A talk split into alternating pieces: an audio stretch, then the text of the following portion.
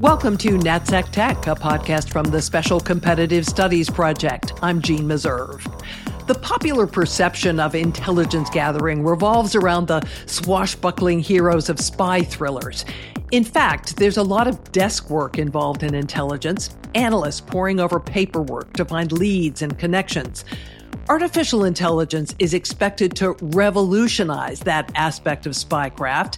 Analysts could team with machines to sift through vast quantities of data to gain new insights and enhance decision making. Our guests today have written a paper called Day in the Life of an AI Augmented Analyst to give us a glimpse of how this machine human teaming could impact intelligence and national security.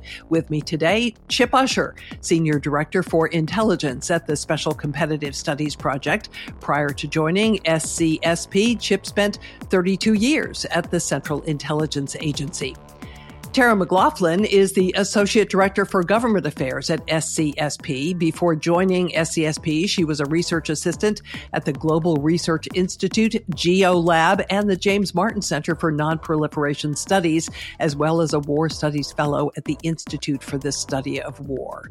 Great to have you both with me. Thank you, Jeanne. Good to be here. Thanks, Jeanne. First, let me say that I loved your paper. It made this theoretical discussion about AI and intelligence much more concrete. I was much better able to understand the practical impact this technology might have. So for those who have not had a chance to read this paper yet, I'd love to walk listeners through it. It starts out at 8 a.m. A terror financing analyst has just arrived at CIA headquarters at Langley and logs on to something called Alice. Explain what Alice is and what it does. Sure. So Alice is an augmented LLM and intelligence categorizing enterprise um, similar to a ChatGPT like language model, it can provide information about documents, language translation, summarization, and help an analyst research and write reports. So, Chip, this analyst walks in at 8 a.m., logs on. What's Alice doing for the analyst right from the get go? So, what Alice is doing when the analyst first arrives to the office is already clocking a very busy day right? That's one of the key things that I think uh, will be a benefit for the IC is the systems that they'll be using in the future won't necessarily have to switch off at five o'clock or seven o'clock in the evening. They can continue to work uh, on behalf of the analysts and the mission that they're serving. And one of the uh, the things that we pointed out at the beginning of this article is how the generative AI tool can augment and enhance one of the essential functions of an analyst, which is conducting search. So, right now, today, analysts and our intelligence community are looking at their queue of emails and other documents looking for nuggets of information. Those, uh, that volume of data is exploding every year, and it's becoming almost impossible for a human to crunch through all that information. Just by way of uh, explanation, I started in the agency in the early, early 90s, and I probably had, you know, a healthy queue of maybe 100 documents to look at. By the time I left, 32 years later, it was thousands relevant to just my account. Um, so the the Alice system would go through and tier that information uh, making decisions uh, and reporting to the analysts. These are absolutely crucial to your account and what you're working on. These are chaff, and you don't need to to focus on them. And then here's the middle zone that it, the AI is not quite sure they could be relevant. It sort of depends, and it bears the analyst's critical judgment to look at them. And what I found interesting is that it will do instantaneous translation for you if some of this stuff is in a foreign language we're already having uh, great success with machine translation across a whole variety of languages around the world. That's with text based documents. That's happening today. Uh, on the cutting edge are tools that allow you to, to hear near simultaneous translation of audio files, video files, and the like. So that is entirely possible within the next few years. Yeah. And I think something that was important to us when we were working on this piece was combining technology that's already here, like the language translation, and technology that is coming. Things like the automatic categorization of these documents, um, things like the AI sort of searching through documents, identifying what an analyst has found important in the past. So we see Alice and these tools as being interactive and trained specifically to the analyst that they're working on, almost like a personal assistant. So, as of 10 a.m. in in your uh, article, um, the system has flagged a French Lebanese businessman, um, and um, and Alice helps you reach out to foreign partners, right, to see what they have on this individual that might be relevant. Right. So, in the intelligence world today, there's a lot of work with allied and friendly uh, government intelligence services what we envision in the not too distant future is uh, a much more uh, efficient and smooth collaborative space being created between U.S. intelligence services and friendly ones abroad that allow for near real time or actual, in fact, real time exploitation of data as it comes in and the sharing of, of insights. Uh, right now, it's it's sort of a 19th century paper process right? Our our analysts are looking at information, maybe pre- preparing some assessments. Those are then shared selectively with foreign partners, and they eventually respond. Uh, that can take days or or weeks. Uh, in the future, we won't have the luxury of such time. Uh, and we will have the tools and ability to work much more effectively, not just between countries, but also between departments and agencies. And through this, the analyst is actually interacting with the machine, right? The machine isn't just on autopilot, correct? Throughout the different job functions that an analyst had from the search and discovery process that Chip mentioned at the beginning to summarization of documents, hypothesis formation, developing theories, testing them, and then writing pieces the AI can assist throughout all of these different functions that an analyst is working through, including communicating with foreign partners. One thing that intrigued me at this point in the paper was that this French Lebanese businessman who might be providing some sort of financing to Hezbollah, you discovered that the folks in the Hezbollah financing network are also using AI, right, to mask what they're doing. Talk to me about that. Yeah, this was a really important piece for us because as we talk about innovation in the public sector, in the intelligence community, we also have to consider that our adversaries, everything from non state actors to state actor adversaries, are going to be developing the same kinds of technologies that we're developing at speed also. And so, is there the possibility then that um, our adversaries could spoof us by introducing a lot of fake data or doctored data into the sets that the AI is looking at? A- absolutely. And there will be this competition underway in uh, starting now and into the future between AI systems where uh, competitors on both sides are trying to in- employ artificial intelligence to make their ability to arrive at critical insights efficient and effective and accurate, and also counter uh, their adversaries' ability to do that by either creating disinformation, polluting their data sets, etc. Um, I I think the U.S. intelligence community will always uh, abide by certain uh, prescriptions against uh, creating propaganda or false information, but we can't guarantee that our adversaries will follow the same rules. And uh, in fact, I think artificial intelligence, uh, from our perspective, if we're using it smartly, can help tease out or discern those trends and disinformation to help us find those uh, f- false reports and put them aside. Yeah, you hope that we'll find it, or otherwise it could take you down a total rabbit hole, couldn't it?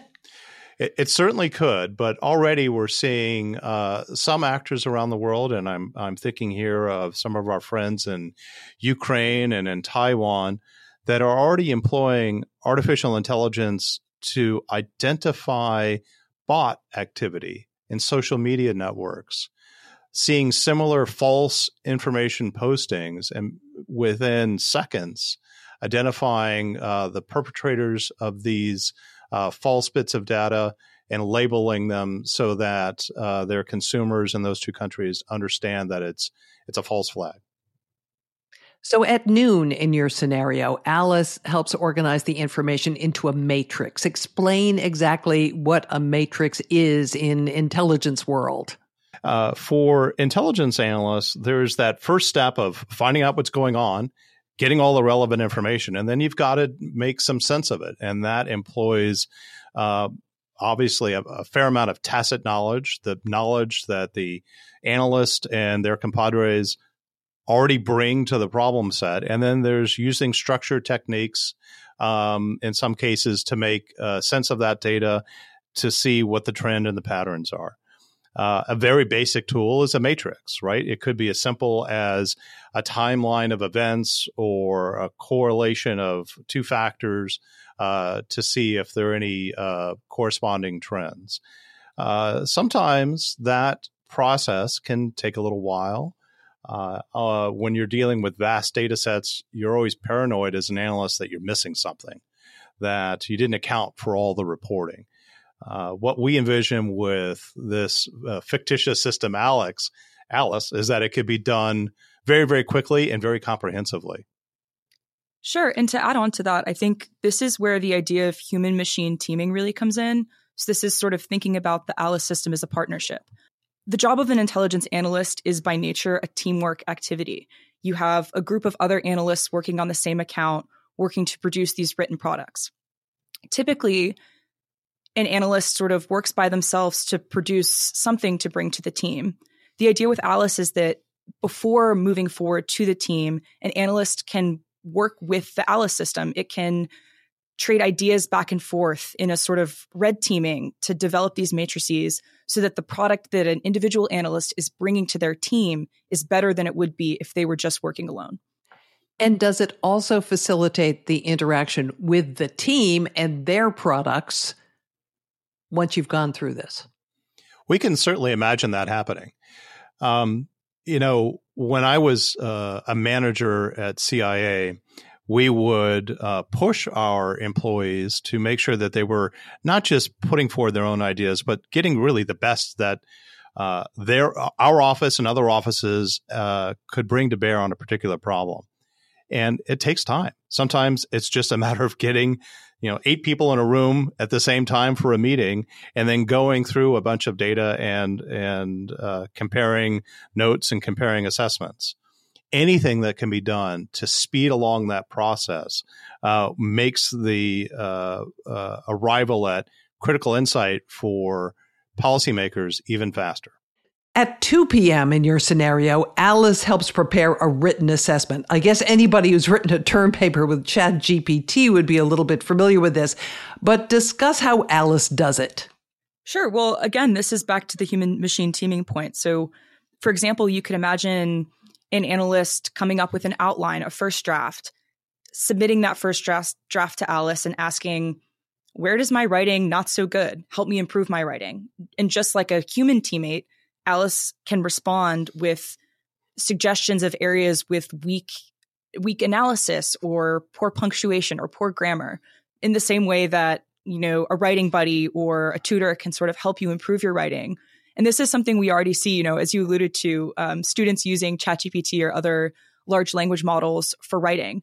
Obviously there's a point where uh, it becomes unhelpful but in general, I think using AI systems, using large language models to make your work better in an honest way is, is a really great thing and can be really helpful for, for analysts and anyone who does writing. And intelligence analysis isn't a monolith. There's all uh, different types that IC experts perform. You know, at the very high end, they're doing really creative and innovative thinking on some very tough and complex challenges. At the low end, however, there's you know overnight updates. There are um, the you know 15th uh, report on the same topic to um, a customer, perhaps a, a, foreign liaison partner or something like that. That it's a little bit more rote. I mean, it's important, but it's not you know really high level critical thinking. And I could see certainly early days with generative AI that some of those more mundane tasks could be performed by machines probably reasonably well, thereby preserving the time and the energy for the IC's precious cadre of a few thousand all source analysts for the really tough projects. An interesting nugget in your report was that the AI can help you prepare reports for foreign entities that ensure you aren't divulging information to people or countries or agencies that you shouldn't be divulging it to. That's right. So uh, this this is a critical function that intelligence analysts uh, perform, and there are strict rules. We gather all sorts of information some of which is open source and unclassified, much of which is classified. And within that sphere of information, it's subdivided. There's a lot that we share with, let's say, the British or the French or other friendly countries. There are other countries that are, you know, friends, but they're not as close as some of these other countries. And we typically don't share as much information with them understanding where that line is drawn for every topic and every country is incredibly complex and we must be done perfectly every time or there's a leak or a spill of uh, uh an un- unauthorized spill of information so here is where again a machine can really help by applying those rules absolutely assiduously on behalf of the analyst thereby reducing human error so, what happens to this analysis produced by the analyst and by Alice? How is it used? What does it do? Well, ultimately, the purpose of all source intelligence analysis is to inform policymakers or U.S. government decision makers, be they a warfighter or somebody at the very senior echelons of government. So ultimately, it's about delivering insight. Most commonly, we think of the written word, the most famous uh, intelligence product that everyone's probably heard of is the President's Daily Brief. But there are a wide variety of written uh, formats that are used to reach not just the president, but all uh, U.S. government officials. And they each have their own formats and ways of uh, reaching their customers. And increasingly, we're reaching out to customers using other uh, media formats to include podcasts and videos and things of that nature. So again, uh, generative AI can be uh, of great assistance in managing customer engagement and relations. Part of uh, it, a part of the work that generative AI can uh, help with is literally in the production and, and distribution of material. That's kind of at the, the easy or low end. But at the higher end, it's about understanding what your customer is actually reading and what they're actually interested in and getting that feedback to you real time. Right now, again, we kind of fall back on these 19th century processes where it's intelligence briefers who are having conversations with uh, customers in the policy world that come back at the end of the day with, well, here's what I recall they said that they're interested in. Imagine if that were a bit more digitized in real time. Generative AI and machine language uh, can help with that. I might add that in your scenario, the, the bad guy, the Hezbollah financier, is quickly arrested. So a, a positive ending to your story. Um, I'd like to quickly run through um, how using a system like Alice contrasts with current practices. And we brought off some of them. Obviously, it can go through more data more quickly. It may discern patterns that a human might not be able to enhances collaboration apparently across teams and also with with partners elsewhere in the IC and internationally. And what have I missed? What else is it adding?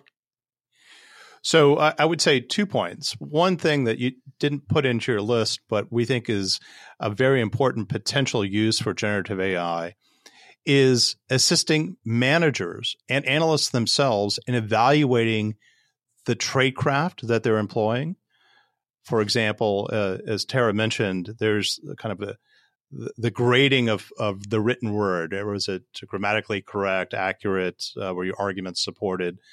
That sort of thing. But making sure that the analyst is getting the feedback as to whether or not their product is meeting the standard set by the intelligence community for all of those things in real time. So it becomes a de facto training tool. And it's a tool for managers of analysts to understand how the workforce is performing. uh, and uh, seeing patterns in areas that the, the team may be particularly skilled at or needs some work in developing. Some things that probably won't change. I mean, you'll notice that we didn't write this article to say that Alice is going to be acting alone and replacing uh, 15 analysts. Uh, that was, I think, an original fear by many in the federal workforce that uh, Gen AI was going to end up replacing them on the front lines. And we really don't see that happening. We see AI as an augmentative tool and an aid in the ways that we've described, but uh, the human in the loop will always be vital. So the IC has had to adapt to other technologies, computers, let's say. Is this transformation different? Sure, I think it's different in some ways, but I think it can be helpful for people to imagine the adoption of generative AI and other AI tools as similar to the adoption of computers, to the internet, to word processors in terms of its ability to increase speed. For example, um, you know, Chip has talked about in his his early days um, in the intelligence community, the writing process took a lot longer because you didn't have uh, word processors in the similar form that we do today, where you can type at speed, disseminate your product at speed um, in real time to colleagues. You might have to print it out, walk down the hallway, pick it up from the printer, drop it off at someone's desk. Those things take time. And as Chip's mentioned, delivering insight at speed is what the purpose of the intelligence community is. Privacy is an issue that often comes up when it comes to data in the intelligence community. Are the guidelines in place that are needed in the age of AI? They're being created. Uh, in fact, the latest uh, National Defense Authorization Act calls on the intelligence community to work with the Office of Management and Budget to come up with a common lexicon for artificial intelligence, and it calls on the intelligence community to report to Congress on how generative AI conforms with or will conform with established analytic tradecraft standards. So I think the rules are uh, being set as we speak, and privacy is of vital importance to the country and to the intelligence community. I think uh, from SCSP's point of view, we think the intelligence community has done a pretty good job of understanding the implications of Gen AI, and they understand that large language models that are trained on the internet, which, as you know, Jeanne, is built mainly from information uh, acquired from US users. I think the percentage is something like 60% of the data available on the internet somehow involves a U.S. user in some way, shape, or form. The, the intelligence community understands the challenge, uh, and they will need clear guidance from Congress and from the White House as to how they can employ these tools in a way that's consistent with U.S. law and with uh, established IC practices. And there may be some areas at the margins where the intelligence community may need to go to Congress and the White House to seek some relief in some particular area so that they can make the best use of generative AI. You know, these large language models uh, built from the internet are, are becoming increasingly powerful. If you cut off the IC entirely from that capability, then you're sort of relegating our intelligence services to second class when it comes to the capability of these systems. So there's probably some hybrid approach where it's not just the IC plugging in their intelligence questions into Chat GPT. We wouldn't want that. Uh, but maybe uh, not just telling them that they have to create whole cloth their own generative AI, which would be very expensive and clunky, and probably not utilizing the most advanced technology. There's probably some hybrid approach, and I think some of the agencies are already exploring that. What about security? Are these systems potentially vulnerable to hacking of some kind? And if they were penetrated and were being used in the way you've been talking about, would that be game over? Uh, it certainly would be uh, a huge setback, and they are uh, potentially vulnerable. And again, the IC understands this and is taking security very, very seriously because there are people out to get us. There are countries that are looking to spoil our use of generative AI. And they can do this in a number of ways. I talked a little bit about how large language models are trained. Well, they understand our, our rules regarding privacy. So, one thing that could be done is to pollute as much uh, data that LLMs are trained on publicly so that the IC could never touch them because it's uh, rife with privacy information. So, the, the safeguards and hardening of whatever systems the IC develops have to be built in from the from the beginning, and that really starts with our data um, and the algorithms uh, that we'll be employing. You've mentioned that some of our adversaries are moving quickly to adopt AI. What about our allies? Are they moving quickly enough and are they moving in concert with the US? Are the systems going to be compatible? Well, they ought to be, uh, because I think the power of our alliances uh, are built on shared values, but they're uh, effective because of shared perception, analysis, and insight. So at the end of the day, our allies are perceiving the threat from, say, Russia against Ukraine or the potential threat of China against Taiwan through a, a shared lens with us. And as we go through uh, and look at the various uh, national security and national competitive, competitiveness challenges in the years ahead, it sure would be helpful if we can bring along our friends and allies by sharing uh, a, a, common approach and in some cases sharing technology and capability with them so that they, they can move in concert with us. I think the reality today is some are, but not all. Um, there are some partners and allies who lack the resources. Um, in some cases, they have uh, you know well well justified uh, concerns about privacy for their own citizens and uh, what uh, means for their um, uh, intellectual property rights and and other issues. Uh, these will need to be addressed. Again, I think we should take heart in that the senior leadership of our intelligence community and several allied countries are already talking about these issues. And we are uh, strongly encouraging them to move from kind of conceptual talk of doing things uh, collaboratively to actual implementation. What do you think are the biggest barriers to adoption within the CIA and beyond?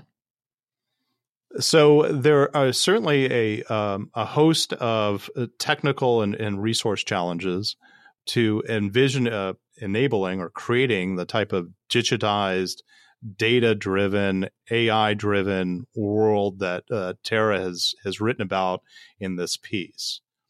Uh, those are are expensive. We've already talked about some of the the policy issues that need to be sorted out, and those aren't simple or uh, easily done. So that's going to take some time.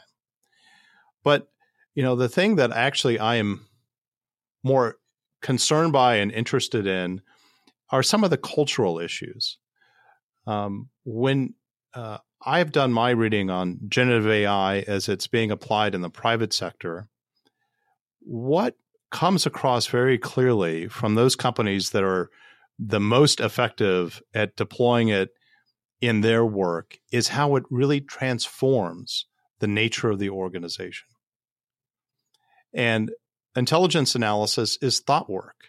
And there are companies out there who are engaged in thought work that are using Gen AI, and it's absolutely upended their existing processes for delivering value to their customers. And so I think we should anticipate that the IC will have to cross that uh, chasm before it is actually fully making the best use of Gen AI and it's going to be everything from um, just the processes for pub, uh, public, uh, pub, uh, publicizing its information and assessments, uh, getting them to customers, to the actual uh, way it mines data resources. Um, there are vast holdings in the IC. A lot of it's confidential information but it pales in comparison to the amount of openly available data that's out there. And the IC needs to be able to tap into it in ways that it can't today. And I think there's going to be um, some implications for how it hires the next generation of analysts as well. And Tara, you might want to say something about that. Yeah, I mean, so part of the purpose of writing this piece was to show, first of all, more experienced analysts the power and the promise that AI can deliver, but also to show young people interested in national security what an analyst does day to day and what's possible if the IC adopts these technologies at speed. In order to better appeal to Gen Z, as people call us, I think the IC needs to offer a strong sense of mission and purpose to people. Um, and I also think it needs to show young people interested in technology or um, interested in working at the sort of top tech companies that we talk about that they have the skills to work in the IC, be it you know a financial analyst who can contribute to a techno-economic mission or a computer scientist who can introduce new technologies to the IC workforce. Obviously, the government will never be able to match the pay scale of these top companies. But in order to attract my generation without matching that pay system, uh, it needs to demonstrate that this mission that the IC is serving is something that can give young people purpose and it can give young people uh, the ability to really contribute to making the world a better and safer place and making the country better for their service while using the latest cutting edge technology. Uh, that sense of mission, I think, is long pervaded in the IC, but um, the uh, the difficulty that the IC faces now is we we ask young people to come join and work against Hezbollah or other bad actors, a terrific mission, but leave your iPhone at home, uh, and you can't log on to the internet, um, and you know you can't use any uh, Chat GPT or generative AI. And going forward, the IC needs to adapt because that's the US workforce that's coming now. These young people are used to uh, working in a digital world and they'll expect that whatever uh, workplace they go to, that they'll have the opportunity. I think working in the intelligence community is a fantastic career, and anybody going in should understand that there will be some very special rules that apply to what they can and cannot do. Um, but that said, they need to, uh, if we're going to attract this type of tech talent that we want, they've got to be able to use it uh, in the appropriate form. Is there real urgency to adapting these new technologies? And was one of the purposes in writing this paper to light a fire underneath people to get it done? yes, uh, absolutely. There's uh, a lot of inertia uh, a lot of focus, and some of it appropriately so. We've talked about the counterintelligence risks, the security risks, the risks to uh, protecting uh, U.S. citizens' privacy, and, and other very legitimate concerns. I think it's natural that any large organization, you know, the first reactions are cautious, right? Let's let's make sure this does no harm. Uh, but this is moving at a very rapid pace and the the pace is not just making it uh, urgent that we come to some conclusions about how we're going to mitigate those risks, but also, and as importantly, in our view, how we're going to take advantage of the benefits that are coming. And there are multiple. So the capabilities that people are seeing today with Bard or ChatGPT they're going to be quickly eclipsed. And when we're using generative AI a year or two years from now, I think everybody will see that there's a great uh, capability for people engaged in thought work, and that includes the intelligence Committee. Chip Usher and Tara McLaughlin, thank you both for this conversation. And the article again is called A Day in the Life of an AI Augmented Analyst. Before we leave, a quick reminder about the inaugural AI Expo for National Competitiveness. It will take place May 7th and 8th in conjunction with the Ash Carter Exchange on Innovation and National Security at the Walter E. Washington Convention Center in D.C. If you're interested in being a sponsor, exhibiting, or attending, visit scsp.ai slash expo. We hope to see you there. This has been NatSec Tech, a podcast from the Special Competitive Studies Project. I'm Jeanne Meserve. Thanks for joining us and take care.